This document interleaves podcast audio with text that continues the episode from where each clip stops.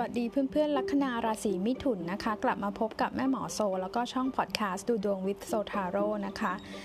หายไป2อสสัปดาห์นะคะ วันนี้กลับมาพร้อมกับพอดแคสต์ดูไพ่ประจำสัปดาห์ของวันที่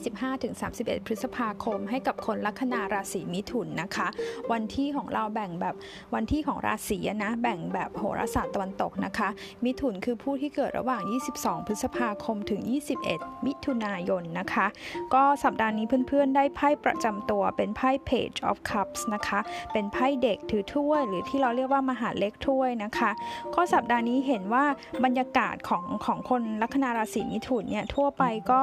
มีความราบรื่น มีความไปเรื่อยๆ ชิลๆ สบายๆ แบบนี้นะคะเออมันบ่งบอกว่าในเรื่องการงานเนี่ยถ้าถ้าได้ไพ่ไพ่ถ้วยแบบนี้นะคะมันอาจจะอืดนิดนึงหรือเปล่านะคะชิลๆนะคะ ถ้าคุณทำงานแล้วก็มีมีลูกน้องมีบริวารนนะคะเนี่ยเขาก็จะมีคุณอาจจะรู้สึกว่าเออเขาเขาชิลเนอะเขาอาจจะช้านิดหนึ่งแบบนี้นะคะ ก็อาจจะต้องให้เราเนี่ยไปคอยกระตุ้นเขานะคะ ในเรื่องของการเงินเนี่ยเห็นมีความว่าจริงๆคุณแล้วคุณอาจจะตั้งใจอยากจะเก็บเงิน อยากจะพยายามไม่ช้อปปิ้งมากนะคะ แต่ก็ยังทำไม่ค่อยได้นะ บางทีเหมือนมันมีของล่อตาล่อใจเยอะแบบนี้นะคะ ในเรื่องความรักเนี่ยถ้าใครเจอถ้าใครเพิ่งเจอใครบางคนแล้วเนี่ยมันบ่งบอกว่าอยู่ในช่วงของการคุยคุยนะคะ คุยคุยแลกเปลี่ยนความเห็น small talk คุยกัน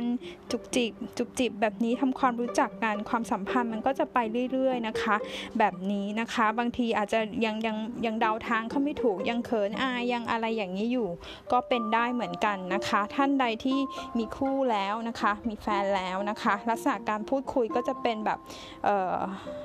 แม่หมอคิดว่าสัปดาห์นี้ไพ่พลังงานมันดีนะ พูดคุยก็คือแบบว่ามีความถ้อยทีถ้อยอาศัยกัน ยังหมายถึงบางท่านยังหมายถึงการที่เกี่ยวข้องกับลูกหลานของคุณได้เหมือนกันนะคะไพ่คำแนะนำก็สอดคล้องกับไพ่ไพ่ทาโรต์ที่ได้เหมือนกันไพ่คำแนะนำมันขึ้นว่า speak with love คือพูดด้วยความรักสื่อสารด้วยความรักนะคะ โดยเฉพาะเรื่องความสัมพันธ์แม่หมอเห็นว่าใครที่สร้างความสัมพันธ์อยู่มันมีการ flirt การพูดคุยการทักแชทอะไรมาอย่างนี้อยู่เหมือนกันนะคะ ก็โชคดีนะคะ คนลัคนาราศีมิถุนขอบคุณที่มาฟังแม่หมอโซนะคะ ใครสนใจติดตามดูดวงแล้วก็เช็คดวงรายเดือนรายสัปดาห์แบบเต็มๆเนี่ย ไปติดตามกันได้ใน YouTube ชื่อช่องว่าโซทาโร่นะคะ แล้วก็มี Facebook แล้วก็ IG ให้เพื่อนๆได้ติดตามด้วยขอบคุณค่ะ